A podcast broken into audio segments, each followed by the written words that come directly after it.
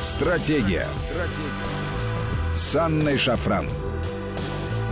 Здравствуйте, друзья. Это Вести эф эм, студия Анна Шафран. И сегодня с нами Алексей Константинович Пушков, глава комиссии по информационной политике Совета Федерации, сенатор. Здравствуйте, Алексей Константинович. Добрый вечер.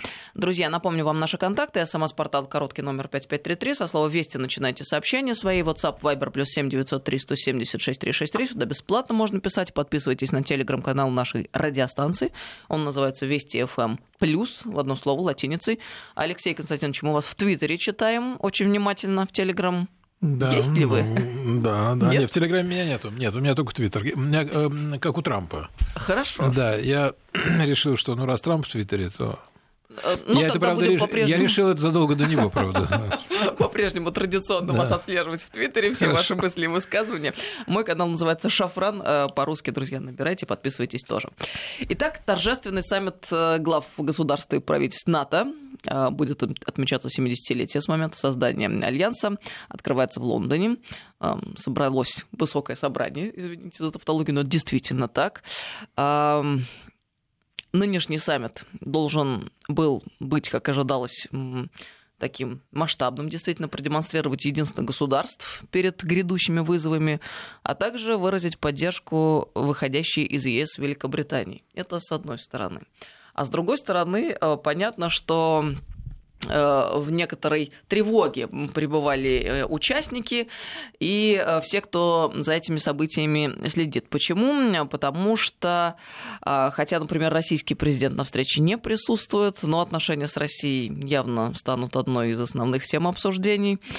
Прежде всего, благодаря Макрону, наверное, он уже до того высказался относительно смерти мозга НАТО, но он еще на днях тут предложил НАТО не считать Россию, а также Китай своими противниками. И еще одно интересное сделал заявление о том, что, мол, если нам нужна стабильность в Европе, то нужен диалог с Россией. Короче говоря, раздрай и шатание, честно говоря, несмотря на то, что семьдесят лет, юбилей, и вроде как э, собирались они все там демонстрировать единство. А плюс еще Турция есть и так далее и тому подобное. Вот как полагаете, как будут развиваться события в этом смысле? Я правильно помню, что была такая песня «День рождения – грустный праздник». Это забавно очень. Да, вот была такая песня. Не всякий день рождения, видимо, является грустным праздником, но в данном случае, да, вот грустный. При этом я сошлюсь на западные СМИ. Вот есть такой журнал, еженедельник во Франции, Le Point, который назвал так: «Юбилей НАТО, праздник закончился». Так он назвал свою передовую статью относительно этого саммита. То есть всем достаточно очевидно, что атмосфера не праздничная. Атмосфера не праздничная потому, что НАТО пришел, на мой взгляд, к закономерному кризису внутреннему. НАТО когда-то объединяло все страны Запада во главе с Соединенными Штатами против Советского Союза. И здесь все было понятно. Был ясный противник, была ясная цель противостояния Варшавскому договору, то есть другому военному блоку, который группировал СССР и его союзников. И НАТО рассматривался как единственно возможный способ существования, военно-политического существования Западного альянса. С тех пор у НАТО случилась некоторая потеря смысла. Потеря смысла, связанная с тем, что Советский Союз перестал существовать, Варшавский договор распался. То есть то, ради чего создавали НАТО в тысяча девятьсот сорок девятом году, а именно противостояние так называемому советскому блоку, перестало существовать. Нет более советского блока. И у НАТО возник кризис жанра. Чем заняться?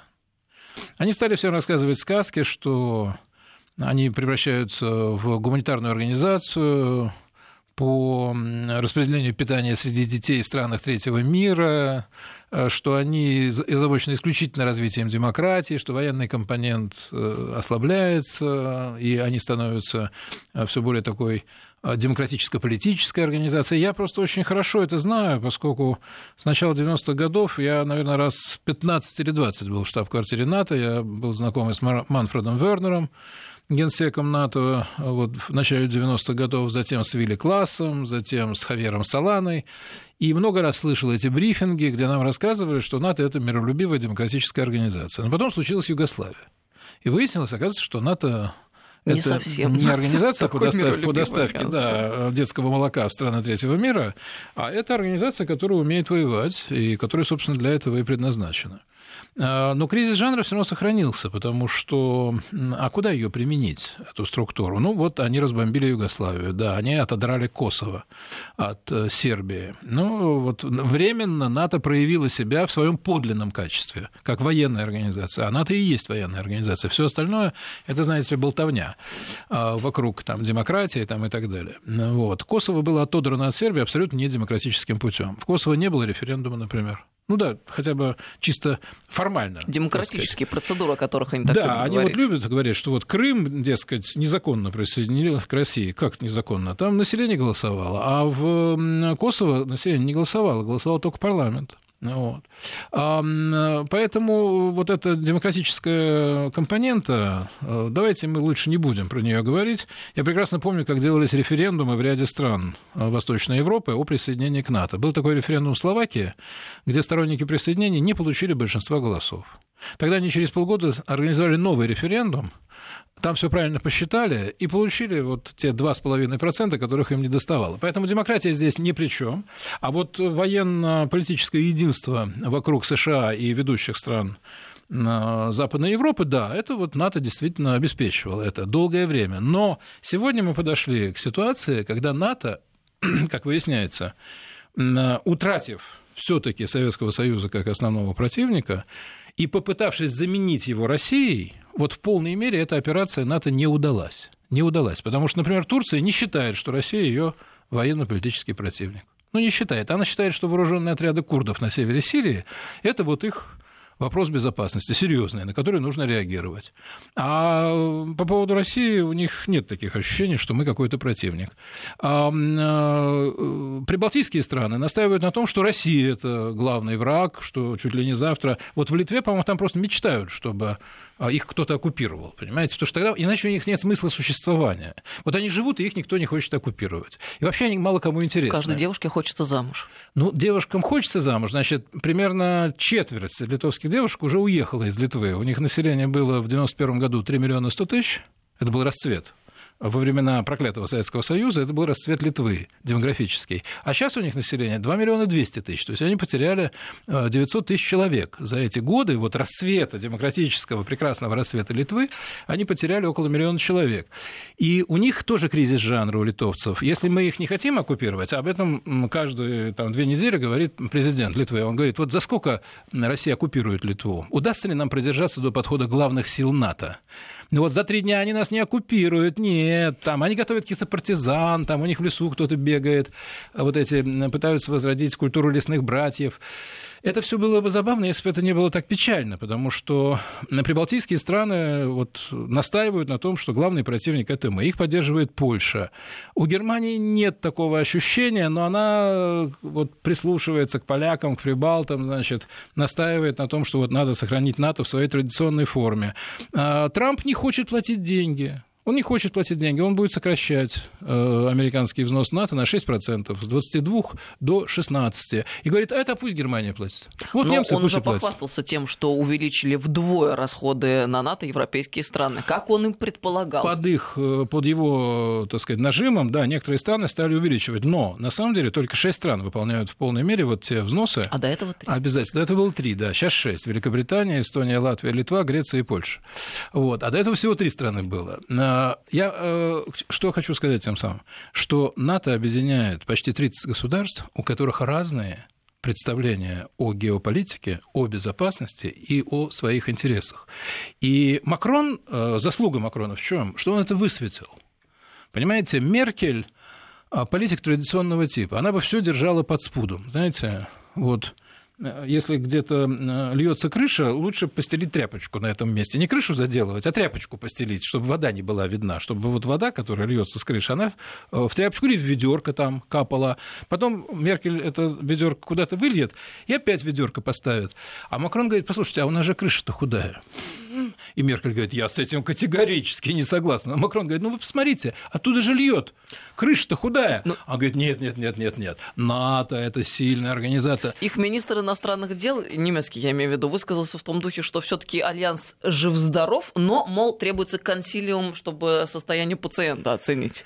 Значит, консилиум придет к выводу, что крыса, крыша худая. Но дом не разрушился, давайте тоже не будем преувеличивать. НАТО по-прежнему действующий военно-политический альянс, но он действует только на одном направлении – на нагнетании напряженности по отношению к России и в отношениях с Россией. Вот здесь вот альянс действует, на мой взгляд, просто вот, ну, не то чтобы замечательно, а вот как он действовал тогда, в годы Холодной войны, так он и действует, понимаете? То есть все силы брошены на то, чтобы доказать, что Россия – это враг, чтобы размещать войска в Польше, в прибалтийских государствах, проводить маневры в Балтийском море, насыщать натовскими кораблями Черное море. Вот здесь вот да, здесь НАТО себя проявляет. То есть НАТО, в принципе, себя проявляет только там, где оно может, а именно вот на нашем направлении. Но на самом деле там, где ничего делать не надо. Там, вообще-то, где ничего если... делать не надо, потому что угрозы нет. Нет угрозы. А вот Макрон, кстати говоря, еще одну разумную мысль озвучил, согласно которой, вообще-то, главный враг и угроза главная – это международный терроризм. Но тут же надо что-то делать, предпринимать какие-то НАТО усилия. Не для этого. НАТО не для этого. НАТО не приспособлено к борьбе с международным терроризмом. У НАТО нет структур для борьбы с международным терроризмом. У них нет э, спецподразделения, у них нет штабов. Я даже не уверен, что НАТО есть э, интегрированная система сбора информации о террористах. Я допускаю, что это, эти системы э, национальные. Может быть, они делятся между собой, там, американцы с англичанами, англичане там, с немцами и так далее. Но э, НАТО не для этого. НАТО против нас. И вот в этом главная проблема НАТО. Понимаете? Они же себе пытались найти смысл жизни. Вот Югославия, да?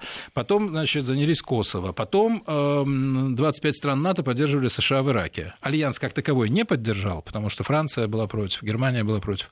Но многие его рядовые члены э, поддержали, значит, американо-британскую агрессию против Ирака. Потом вместе бомбили Ливию. Это же была натовская операция. Не только американская, это была натовская операция. И Франция участвовала, и Великобритания, и многие поддержали бомбежки Ливии. Значит, НАТО все время себе ищет смысл. И вот, наконец, оно нашло смысл. Это заняться, вернуться к антироссийской политике периода Холодной войны. Но на самом деле это не устраивает очень многих членов организации. И поэтому Макрон говорит, вы что, хотите мне сказать, что Россия наш главный враг? Или Китай наш, наш, наш главный враг? Я с этим не согласен. То есть почему мы создаем врага на ровном месте? Говорит, наш враг – международный терроризм. Ну, от кого гибнут люди? Вот два дня назад в Лондоне. От чьих рук погибли люди на Лондонском мосту в очередной раз? Ну, не от России же, да, а от местного радикала, который... общался с джихадистскими организациями, семь лет назад был осужден за связи с джихадистскими организациями, отсидел шесть лет, вышел досрочно, видите ли, браслетики ему повесили. Но он с этим браслетиком и убил двух человек, а еще троих зарезал. Макрон абсолютно прав. Есть смерть мозга НАТО в каком смысле? В том смысле, что организация вроде существует, тело есть. А о чем она думает, совершенно непонятно. Вот они же сами внутри рассуждают о том, что есть два НАТО внутри. Это политический блок и военный блок. И если с военным все худо-бедно нормально, более-менее, то вот с политикой у них колоссальные проблемы. Но проблемы. И военный налажен только на российском направлении. Я вам скажу, слушайте, НАТО поддерживало американскую операцию военную в Афганистане, начиная с две тысячи первого года. Какие результаты? Я вам скажу, какие результаты. Трамп ведет переговоры с талибами о том, чтобы уйти из Афганистана, наконец. восемнадцать лет... с участием НАТО ведется война в Афганистане, которая не дала никаких результатов. И сейчас уже неоконсерваторы американские, такие самые жесткие ястребы, говорят, давайте уносить ноги из Афганистана, потому что мы там ничего не найдем, ничего не сыщем, никакой победы не будет. То есть НАТО еще себя демонстрирует как неэффективная организация. Вот там, где она начинает действовать на долгосрочной основе. И Макрон это все видит. И он говорит, послушайте, а как так может быть? Вот американцы выводят войска из Северной Сирии под напором Турции, другого члена НАТО. Нам никто ничего не говорит. Координации нет. Турки входят на север Сирии воевать с курдами, которых теоретически мы поддерживаем. Вот как это может быть в рамках одного альянса? Ну, Макрон абсолютно прав. Если альянс действенный, то этого быть не должно. Что бы там ни говорила Меркель, с чем она там соглашалась, не соглашалась.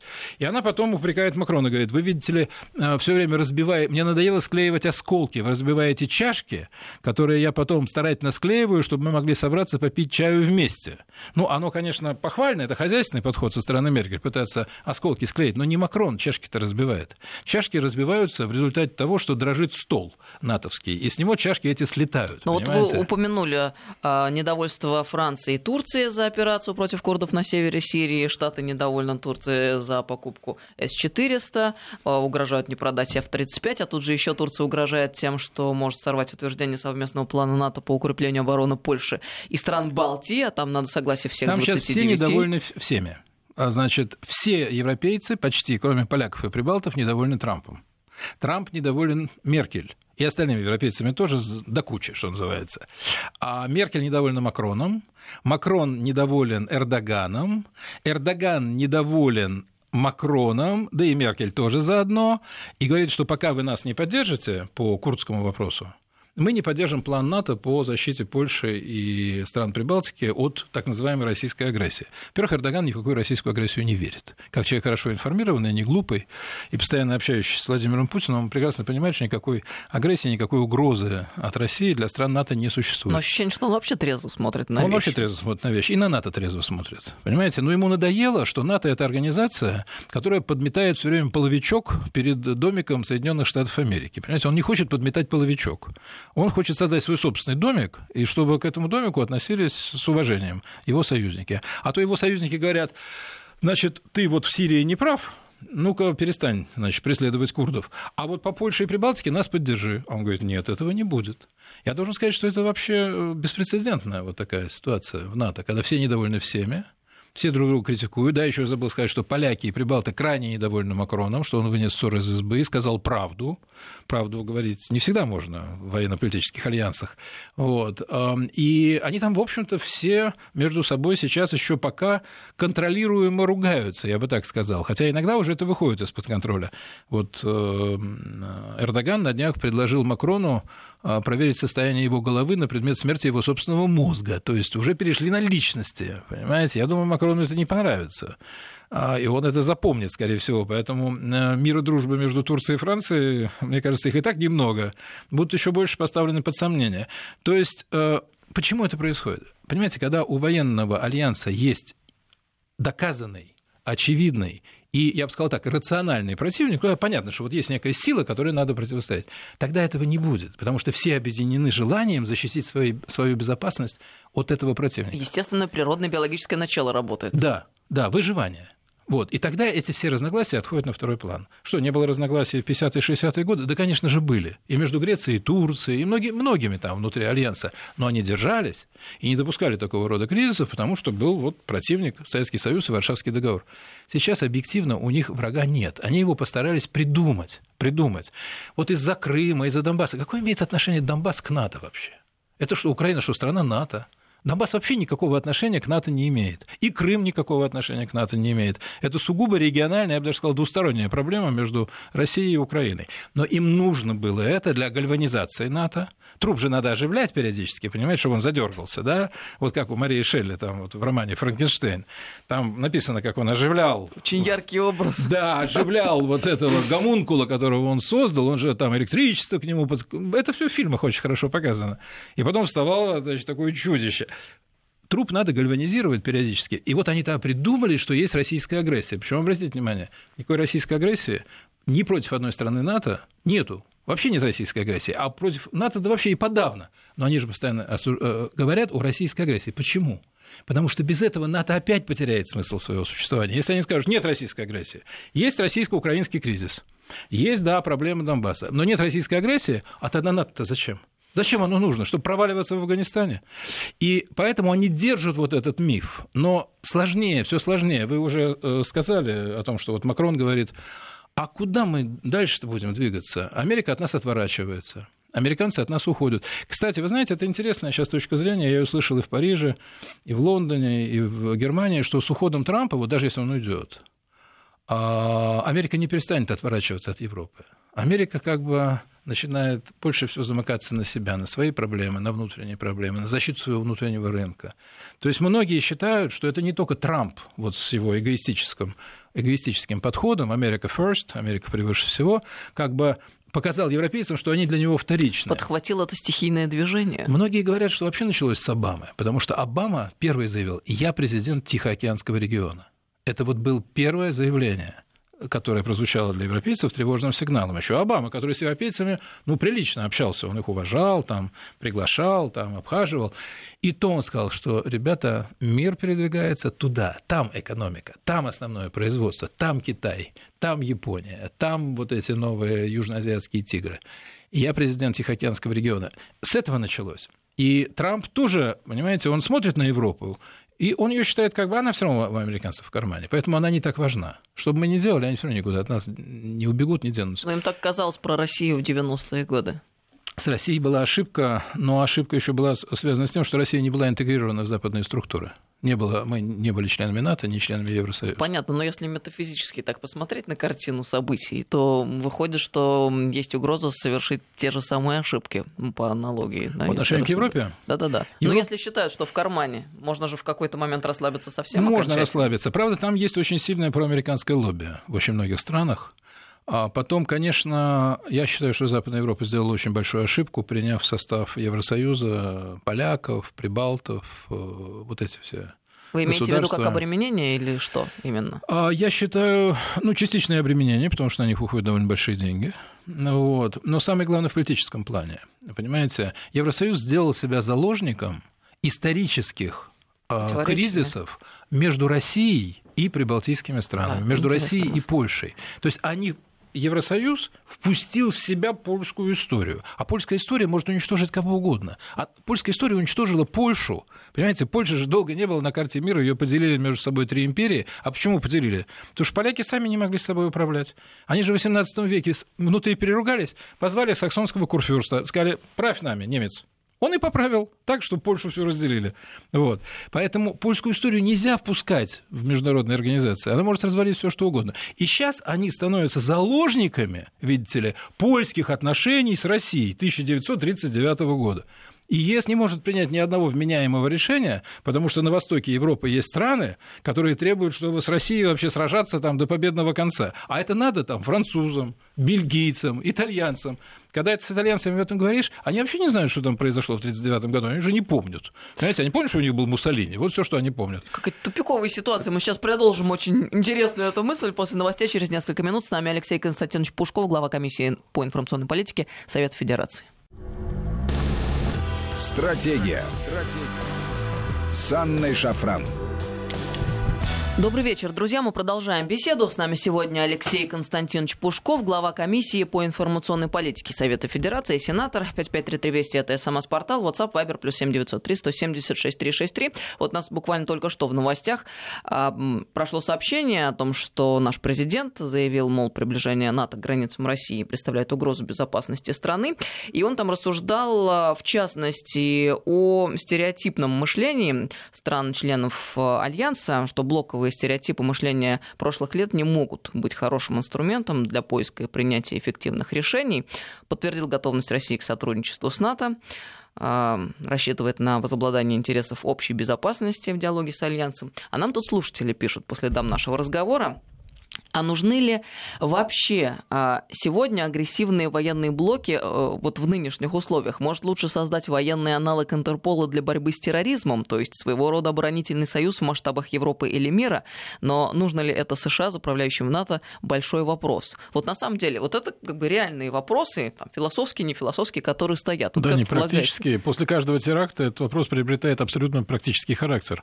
Владимир Путин предлагал на Генеральной Ассамблее ООН в две тысячи пятнадцатом году создать международную антитеррористическую коалицию, наподобие антигитлеровской. Ну, потому что это абсолютное зло, и оно, правильно Макрон сказал, оно покушается на все страны, фактически Запада. Уже теракты были и в Финляндии, где вообще никогда не было такого, да, и в Германии, и в Италии, и в, во Франции, и в Англии, ну и так далее. Поэтому разум вроде бы подталкивает в эту сторону. И президент Франции вот в последнее время стал достаточно открыто об этом говорить. Но э, помимо разума есть же ряд других факторов, которые толкают государство на... И другие органы. Да, я, ну, органов я уж не говорю, есть еще и другие факторы, которые толкают государство на те или иные действия. Понимаете? И в Европе создана мощнейшая э, машина по генерированию враждебности по отношению к России. Это медийная машина. Посмотрите на средства массовой информации. Основная, подавляющая, девяносто процентов средств массовой информации стран Европы – это антироссийские средства массовой информации. Это политическая машина. Посмотрите, с каким восторгом европарламентарии, ну, может быть, за исключением человек там семьдесят-восемьдесят, то есть где-нибудь процентов пятнадцать, а все остальные с восторгом вручали премию Сахарова Сенцову.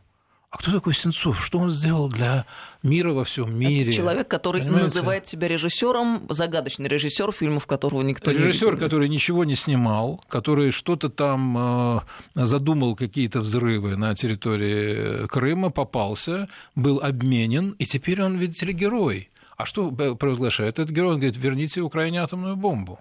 Знаете, тот еще, так сказать, борец за мир и права человека. Самое смешное, что если бы вдруг вот так вот предположить не, вообще невозможно, у, у Украины она появилась, те же самые американцы прислали бы свой спецназ, чтобы срочно все это изолировать. Нет, нет, Украине, Украине никто не даст атомную бомбу. Потому понимаете? Что тем, кто находится сегодня там, доверять ничего подобного нельзя. И, и это же понимают они там, они за понимают, океаном. Они понимают это за океаном, что там люди нервные, не сформировавшиеся, очень незрелая элита.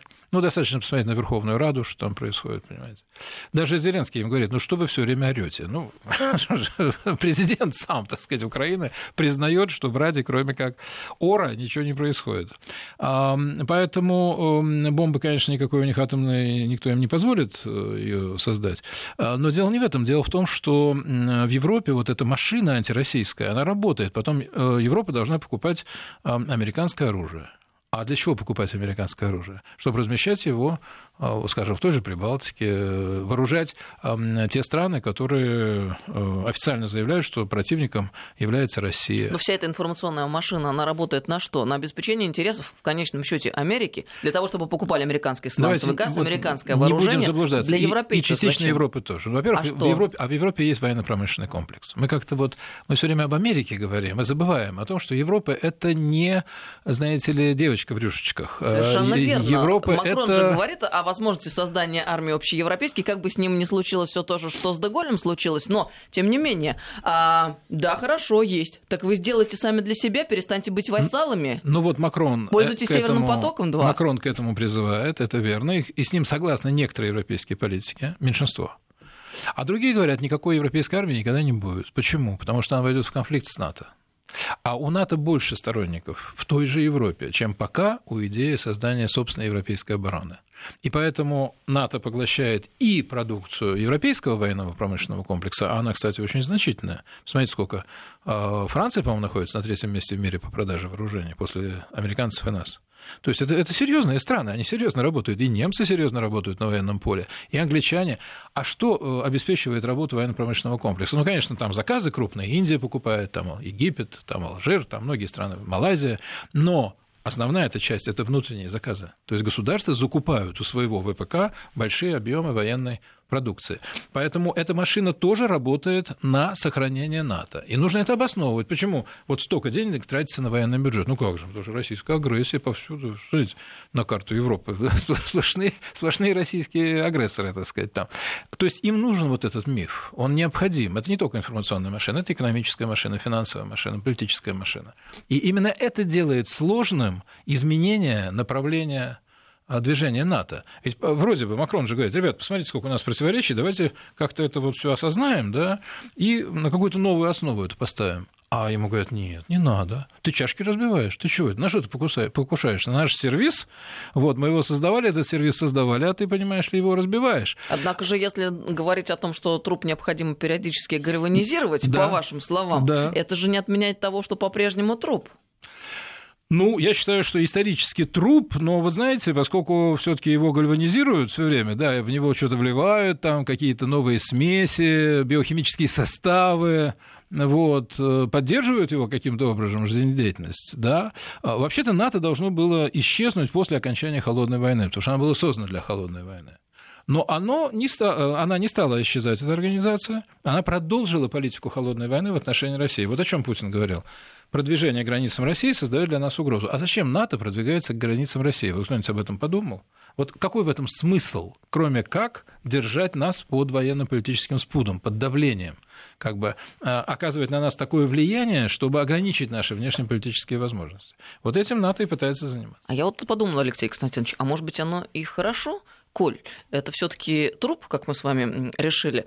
А перспектива-то такой вот долгосрочный не просматривается, но раз уж мы из этого исходим, а для нас это может быть с другой стороны хорошо, если там такой кризис внутри, и справиться с ним в ближайшее время им вряд ли удастся. Но если фундаментальные вопросы а зачем и для чего не решены? Вопрос зачем и для чего, я считаю, не решены, и поэтому значительная часть политического класса в странах НАТО будет настаивать на том, что фундаментальная проблема – это Россия. То есть я не вижу пока отхода от вот этого лозунга необходимости борьбы с российской угрозой. Будут отдельные диссидентские голоса. Они, они могут раздаваться вот на уровне президента Франции, на уровне э, премьер-министра Чехии, там ряда других политиков. Они будут создавать вот этот вот э, такой достаточно негативный для НАТО фон, показывающий, что единства в оценках нет. Но машина будет продолжать работать прежде всего на российском направлении. И вы правы, есть политическая НАТО, где сейчас все ругаются и все друг друга недовольны, а есть военная машина. А военная машина отлажена. Она работает, там никто ни с кем не ругается. Там все вносят свой вклад. Ну, может быть, кто-то там недоплачивает, но все равно не платит туда. Она работает, у них есть и координация на военном уровне, и совместные акции. И вот они же размещают эти батальоны там на территории Прибалтики. Это все координировано, это все проходит. Вот в Польше хотят создать штаб передового базирования сил НАТО там, и так далее. То есть военная машина продолжает работать, как будто ничего не происходит. Политики ругаются, да, политики спорят. А военная машина продолжает работать, и это нельзя не видеть. Мне вот хочется, чтобы все-таки прозвучала еще раз мысль о том, не еще раз, а в дополнение к тому, что Макрон уже говорил, мы обсуждали. Он ведь сейчас подтвердил, что правильным считает свой комментарий о смерти мозга НАТО. «Не отказываюсь от своего заявления», — сказал Макрон. «Не отказываюсь». Это на совместной пресс-конференции с президентом США Дональдом Трампом. Макрон, надо сказать, НАТО. Показывает характер. Я должен сказать, что это интересный феномен.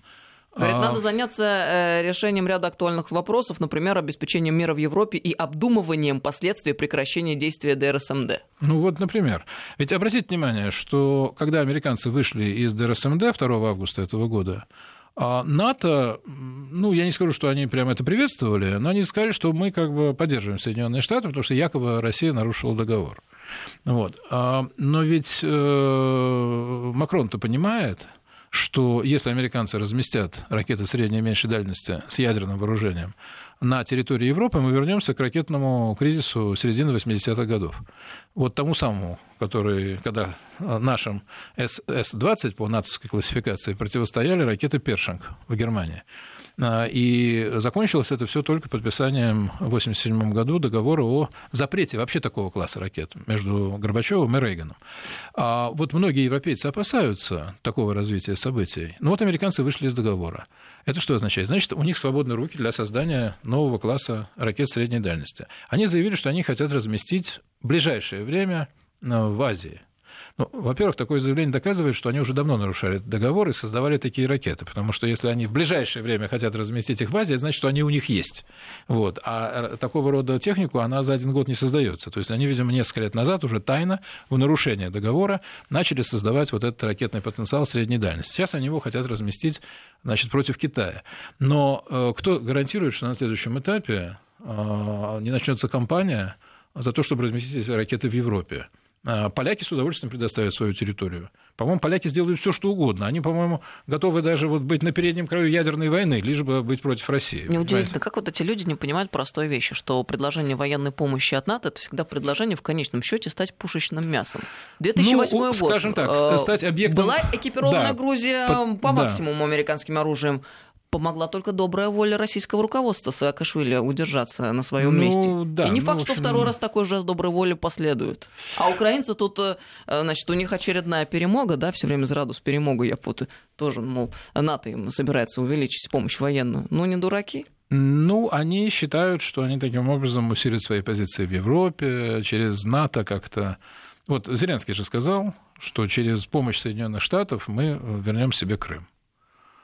И вот я так думаю, когда он это говорит, ну, в лучшем случае он это говорит просто, чтобы что-то говорить языком. Знаете, ну, президент же должен не только управлять и представлять страну на международных конференциях, он должен еще и как бы развлекать немножко людей, да?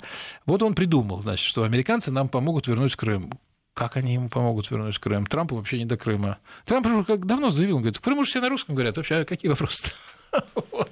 Уже и Apple признали действительность существующую, да, в связи да, с чем там отказываются от конечно, американцы не помогут ему. Он мечтает о создании какого-то формата Украина, США, Россия, который будет обсуждать судьбу Крыма. Это вообще невозможно. Такой формат невозможен. Россия его не примет. Я вам больше скажу. Я считаю, что и американцы на такой формат никогда не согласятся. Потому что результатом работы такого формата будет ноль. А американцы не любят участвовать в форматах, которые дают ноль на выходе. Понимаете? Поэтому, но в Киеве, в Киеве, как в стране вечно зависимой, ведь Украина же никогда не была независимым государством, на самом деле, чтобы они не говорили. Ну, так они вот взяли свой суверенитет, за который вообще никак не боролись, и отдали его добровольно за океан. Ну, теперь вот сейчас значит... они его дали за океан. До этого они им делили... Ну, как, они были частью Советского Союза, поэтому у них тоже не было суверенитета. До этого они были готовы отдать немцам, ну, при, значит, вот Петлюре, там, Скоропадском. Значит, два месяца была Украина, Украина независимая, якобы на немецких штыках она была независимая. Мазепа пытался, значит, Карла двенадцатого поддержать, чтобы тот изгнал русских с Украины. Но, представляете, допустим, даже если, допустим, Полтавская битва закончилась бы иначе, да, и Карл двенадцатый победил, какая бы была независимая Украина? Она была бы про... под Швецией, понимаете, а до этого она была под Польшей, эта территория. Поэтому Украина никогда не имела самостоятельной внешнеполитической идентичности. Она все время... Вы Кравчука сейчас обидели, Алексей Константинович. Я не Кравчука не обидел, это он обидел историю. Вот. Он обидел историю на днях, когда заявил, что Россия сформировалась только при Иване Грозном. Вот он хоть одну книжку читал. А, а древнее интересно. Украинское княжество существовало аж за, за триста лет до этого. Да, да, да, Но да. он сильно сократил и обидел своих же, потому что он... Геродота древних укров отсек. Ну, видимо, он решил стать, выглядеть объективным, понимаете? Да, но дело в том, что это еще Порошенко говорил, что есть, были древнеукраинские князья. Вот. И если еще можно говорить о том, что какие-то были, так сказать, ну, относительные прародители в Западной Украине, там Даниил Галицкий, там вот это вот в Галичине, то Киев-то никакого отношения к Украине вообще не имеет. Понимаете, это, это территория, которая никогда не была никакой украинской. Просто за отсутствием Украины как таковой, за отсутствием украинского языка, который вообще не сформировался еще в то время. То есть Украина – это несуществующий миф. Впервые упоминается Украина как окраина. Окраина где-то в двенадцатом-тринадцатом веке, вот в летописях. Вот. А Украина как термин, по-моему, появился вообще где-то в веке семнадцатом-восемнадцатом, как некое образование, так сказать. Поэтому, вот, кстати, Климкин сейчас написал новый опус в «Обсерваторе», это португальское издание. Он написал, что было такое понятие «Украина-Русь». Вот это тоже, это новое открытие. Это красиво. Это открытие Климкина. Вот. А у него сейчас освободилось время для интеллектуальных упражнений. Он раньше был занят, был министром иностранных дел. Переосмысливает философски. Он, он говорил всякие глупости, но все-таки вот не такие, понимаете, да. А сейчас он придумал термин «Украина-Русь», от которого любой, даже украинский ученый, мне кажется, должен просто прийти в ступор, потому что термин «Украина-Русь» вообще никогда не существовало. И он доказывает, что... Россия и Белоруссия возникли благодаря Украине. То есть была Украина такая, знаете, вот от Тихого океана до Атлантического, а потом от нее отделилась Россия и Белоруссия. Ну вот о чем здесь говорить? Кравчук, конечно, до этого еще не дошел, но он тоже все перепутал, потому что русское государство начало оформляться задолго до Ивана Грозного. Задолго до Ивана Грозного. Ну пусть он книжки почитает. Уже при Василии Третьем было русское государство, и до него уже процессы эти уже пошли. Это первое. А во-вторых, а при чем здесь Украина? Древние киевские князья не говорили на украинском. Они не знали, что такое зрада, перемога. Там. Вообще языка этого не было. Понятия Украины не было. Это было принципиально другое образование. И они вот все пытаются подтянуть, так сказать, потому что вот раз Киев сейчас столица Украины, то, значит, и тогда была какая-то Украина. Это все от беспомощности, понимаете? Ну, ну мало истории. малая история. Поэтому надо вот придумать, что-то своровать. Вот как Ющенко говорит, ну как же, Чайковский же, это от э, украинского слова «чайка», поэтому, хоть он и родился там где-то под Ижевском, вот, по-моему, на границе между Удмуртией и Пермским краем, а, Воткинский, да. Да, да, Воткинский, да, Воткинский, да, родился Чайковский, но он украинец, понимаете? Малевич родился в Ки... под Киевом, значит, он украинец, хотя всю жизнь провел в России, учился в Санкт-Петербурге, и посмотрите, любые энциклопедические словари, от Ларуса там, до британской энциклопедии, и будет написано, что Малевич русский авангардистский художник, русский. Понимаете? Они говорят, нет, нет, это все украинцы. Потому что человек когда-то... А Айвазовский, оказывается, тоже украинский художник. Хотя Крым никакого отношения к Украине-то вообще не имел. Пушкин по той же причине он украинец. А Пушкин посещал Одессу. И поэтому фактически Пушкин – это тоже великий украинский поэт. Ну вот удивительно, почему так яро настаивает э, вообще и киевский истеблишмент, и Потому Зеленский. Потому что мало истории, понимаете, это, это беда. Я, кстати, в каком-то смысле, конечно, можно иронизировать, ну, где-то и сочувствовать, посочувствовать можно. Появляются новые государства, понимаете, и им, им нужна легитимность, им нужна историческая легитимность. И Украине нужна историческая легитимность, но ищите ее там, где она действительно есть. Понимаете? Не надо э, присваивать себе э, значит, художников и деятелей искусства других стран на том основании, что они один раз проехали через Полтаву. Понимаете? Вот это не нужно делать. Не нужно придумывать какую-то Украину, Русь. Не надо замахиваться на Киев десятого века. Он к Украине никакого отношения не имел. Украина – это новое образование. Это новое образование. Ну так скажите, это новое образование, оно сформировалось, вот, вот мы вырвались из-под исторического гнета крупных держав России, Польши, там, Швеции, там, Австро-Венгрии. Вот мы сформировали государство. Я считаю, что Украина может создать себе историко-психологическую легитимность, но она не по тому пути совершенно идет. И поэтому это все выглядит, конечно, смешно. И в Европе смеются. Что, что вы думаете? Когда я им это говорю, они, в общем, ну так, машут рукой, мол, ну что с них взять? Но они воевали-то в Крымской войне с кем? Вот, знаете, блестяще совершенно сказал Жискар д'Естен. Он сказал, что когда союзники Рузвельт и Черчилль в сорок пятом году ехали в Ялту решать судьбы послевоенного мира, у них совершенно не было впечатления, что они едут на Украину. Блестяще. Но мы с вами начали разговор по поводу наших западных соседей и закончили более близкими соседями на Украине. Тут же грядет еще нормандский формат, саммит в нормандском формате. Удивительно, как они активно, вот эти вот приближенные Зеленского, раздают обещание, что, мол, Зеленский ни за что на свете с Путиным не будет договариваться за спиной украинского народа. А мне вот интересно, вообще-то народ избрал Зеленского для того, чтобы он с Путиным договорился, прекратил войну, установил нормальные отношения, а те, кто войны хотел, они же проиграли. Почему Зеленский и все сопричастные так усиленно оправдываются перед проигравшими? Потому это что они их боятся. Дилемма. Потому что они их боятся. Они их боятся потому, что... Не за спиной, перед лицом народу договорись. Тебя для этого выбрали. Они боятся вот того меньшинства, на мой взгляд, это где-то примерно двадцать пять - тридцать процентов украинцев, которые выступают с националистических и жестко националистических позиций. Эти люди есть. Это партия Порошенко, это... партия Тимошенко, это партия Лешко, то есть это свобода, давайте не будем преуменьшать как бы значение этого крыла. Они их опасаются, и они хотят, чтобы их не обвинили. Кстати, средства массовой информации на, тоже на девяносто процентов антироссийские. Вот это крыло заняло непропорционально большую роль в украинской политике. И, кстати, многие еще порошенковские кадры остались. И в СБУ, и везде в аппарате. Все эти молодые да. красивые министры. И поэтому он клянется, что он будет верен, так сказать, интересам Украины, и ни за что ее не предаст. Спасибо вам большое за беседу интересную. Ждем вас вновь. Надеемся, Спасибо. в ближайшее время. Спасибо, Алексей да. Константинович Пушков, глава комиссии по информационной политике Совета Федерации, был с нами сегодня в этом часе. Стратегия. Стратегия. С Анной Шафран.